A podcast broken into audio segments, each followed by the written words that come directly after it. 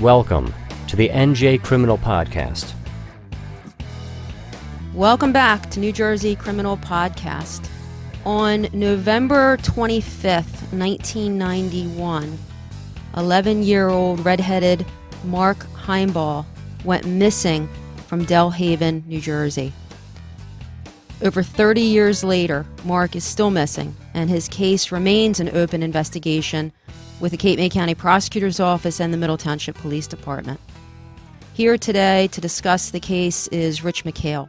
Rich is a retired sergeant from the Middle Township Police Department and has been involved with the uh, Mark Himebaugh missing persons investigation since 1996. Rich recently wrote the book Where is Mark? Rich, welcome.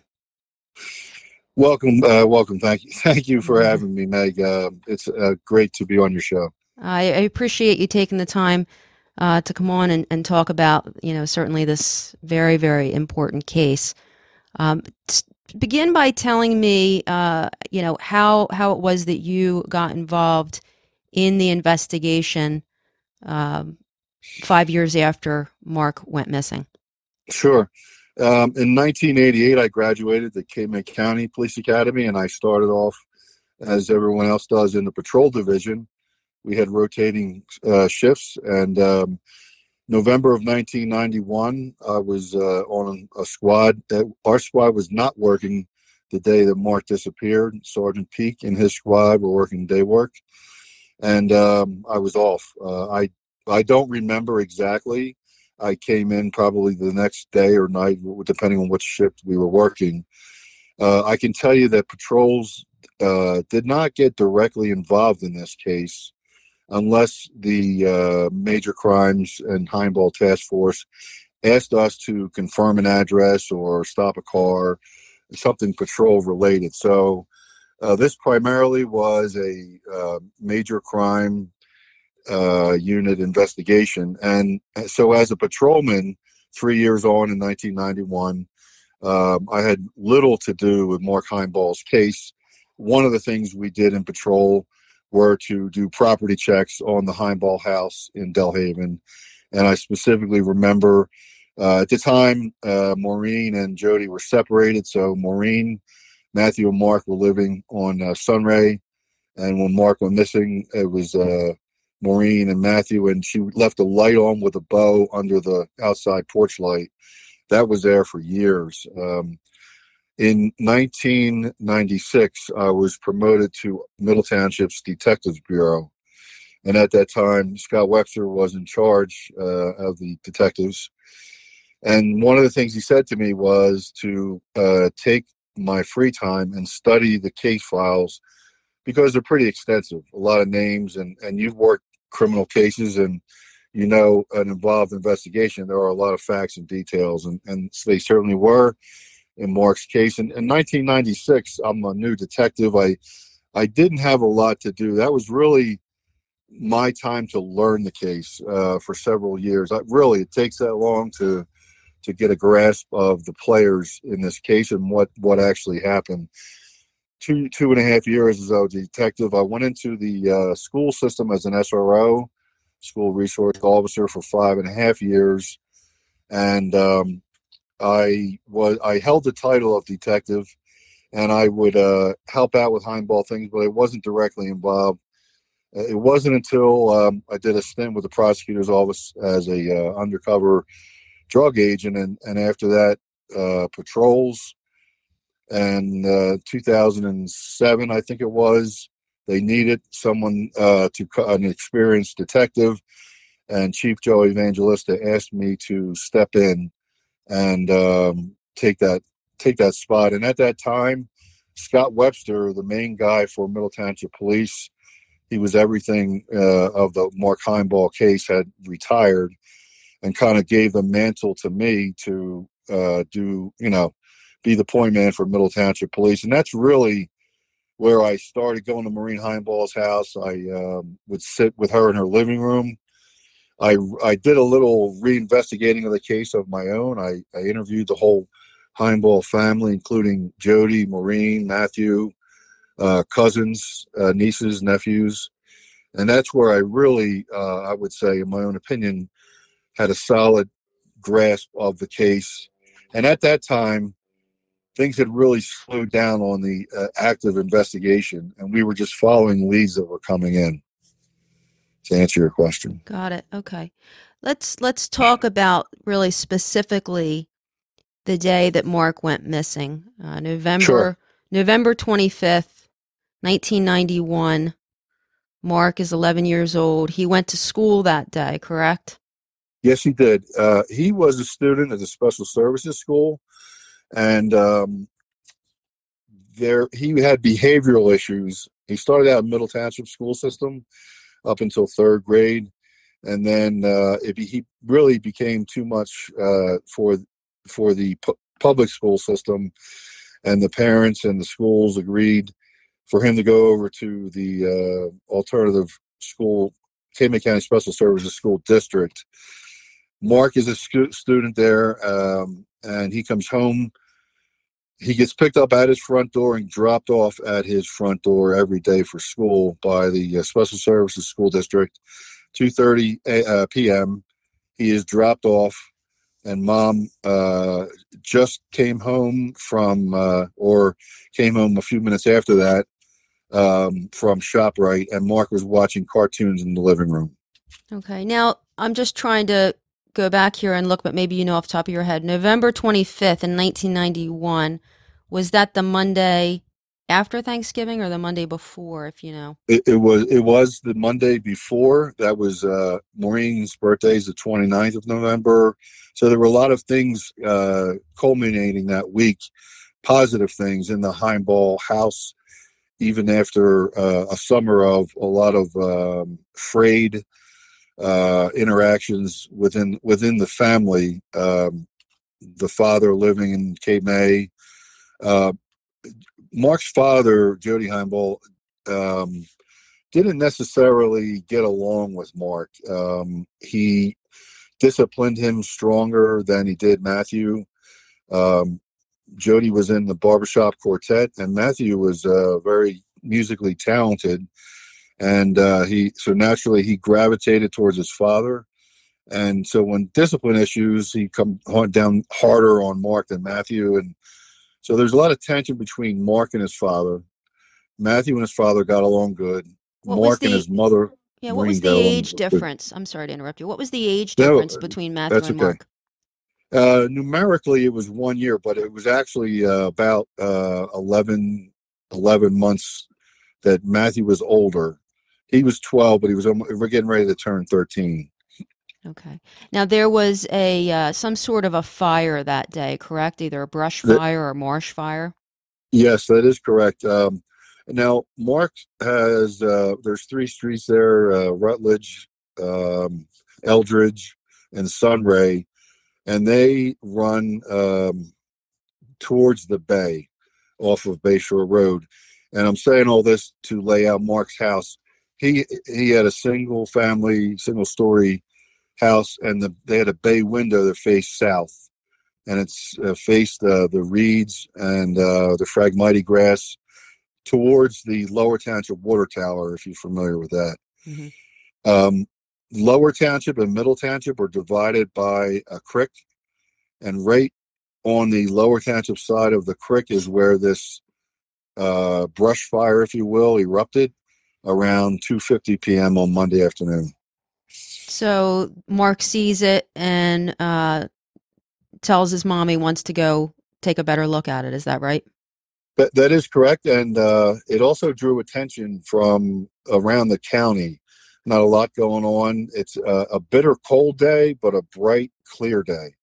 So the smoke emanating from the uh, marsh grass uh, it was pluming. It was thick. Uh, the fire was not as big as the smoke uh, portrayed it to be, but the smoke was enough that it shut down traffic on Bayshore Road the main road in and out of Lower Township and Middle Township from Route 47. That was pretty significant to the local residents in that area at the time. So we have the brush fire, we have Bayshore Road shut down, and we have people coming into those three streets I mentioned earlier off of Bayshore to tur make a U-turn go back to 47 and try and, uh, you know, detour around the fire. Uh, at about 3 p.m., Maureen Himebaugh has her uh, elderly neighbor Ann Woolery come over and ask Maureen if she would drive her to the Villas gas station and pick up her car, which was in for repair. Maureen did not know that there was a roadblock, and Mark is in the street. I believe he had just come back from walking down towards the fire, and uh, he says to his mom he's going to get a closer look, and Maureen says, "Okay, honey, I'll be right back. I'm going to take Miss Woolery to get her car, and and then we'll start dinner." And significantly in the in their uh, plans that night, they were going to see Miss Kubiak, who was a former teacher of Mark at the Special Services School. And Miss Kubiak had two young girls that Mark kind of fancied. And I say that because a question uh, arose whether Mark was running away from home.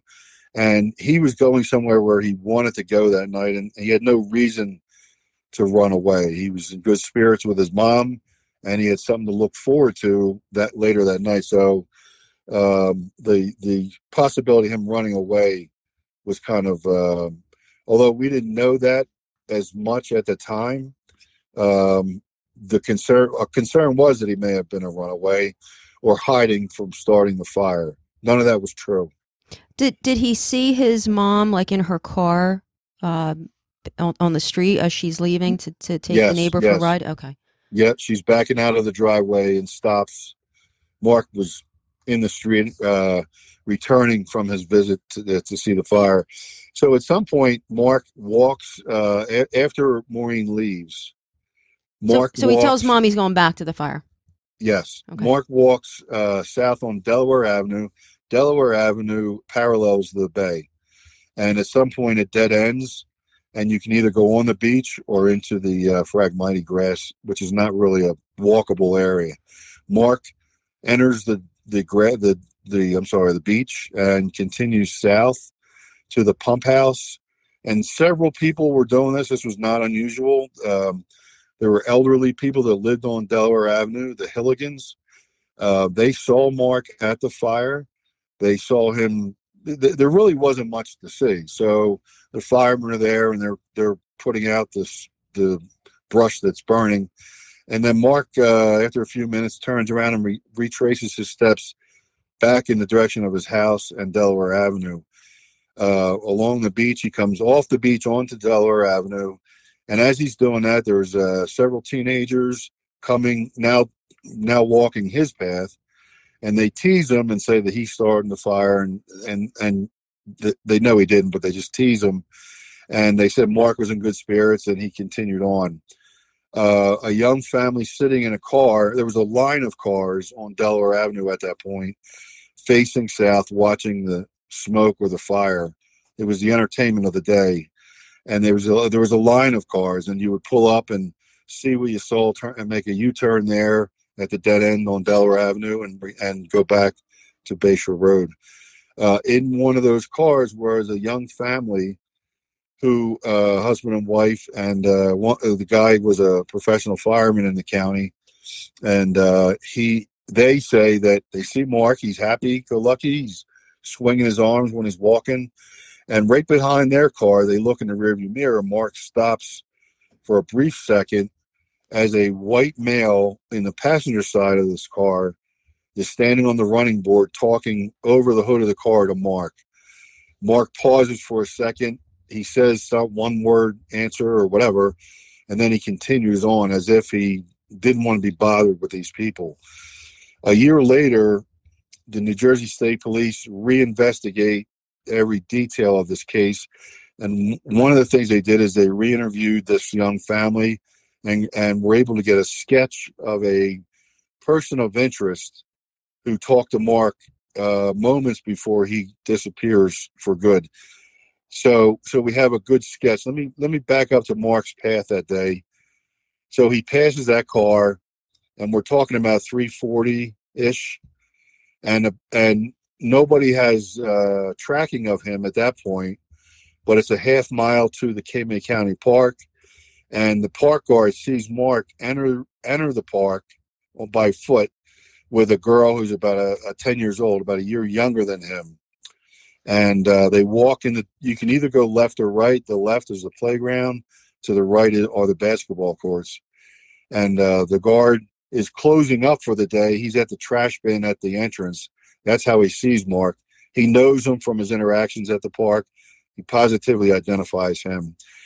He thinks he sees he's seen the girl that was with him before, but can't positively identify her.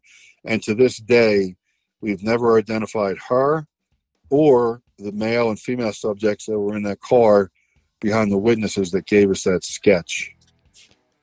That young girl's uh, description that didn't match any of Yes. his teacher's daughters or anyone in his class. They they there were a number of uh, female friends that Mark had in the neighborhood. Uh, all of them were interviewed. They pulled jackets from their closets. Uh, Scott Webster, Fred Teason Fitz, uh, Marie Hayes, they all covered that point, trying to identify who the heck this girl was. And surprising, you know, everyone knows everyone in that neighborhood, and surprisingly, they could not identify who this girl was. What's the uh, what's the distance between the Himebaugh house and where the fire was, and then from where the fire was to that particular Cape May County Park entrance? Okay, so like Mark's house is on uh, Sunray, and, and if, if you walk in a straight line uh, east, due east to, you would get to the county park, and it's like 0.4 miles from Mark's house, his front door, to the um uh, marsh where the marsh fire was, uh, is about a half a mile as well. Okay, and his is his is the Himebaugh house in between the park location and the where the it's, fire it's, was? It's, it, it's actually like a triangular Okay. Mm-hmm. uh, um, positioning, if you will. The the marsh fire is kind of along the bay. Mark uh, is with house would be like due north, and then if you look due east, a, half, a 0.4 miles, it, the county park is there on Bayshore Road. It's like a triangle. Okay. And that was the the park uh, guard. He was the last person to have seen Mark that day. Yet to this day, uh, Ron Pettit, who has since deceased, I believe it was around 2005, uh, for medical issues, he passed away. Uh, But he is the last one to see Mark. Um, he was polygraphed several times. He was uh, interviewed multiple times, and uh, his story and descriptions remain the same. He's a pretty, pretty credible witness to that. Um, so we're certain that that was the last point that anyone's seen Mark. Thank you for listening in. Stay tuned for the next part in this conversation. This podcast is not a source of legal advice. No two legal cases are the same. Contact an attorney if you require legal assistance.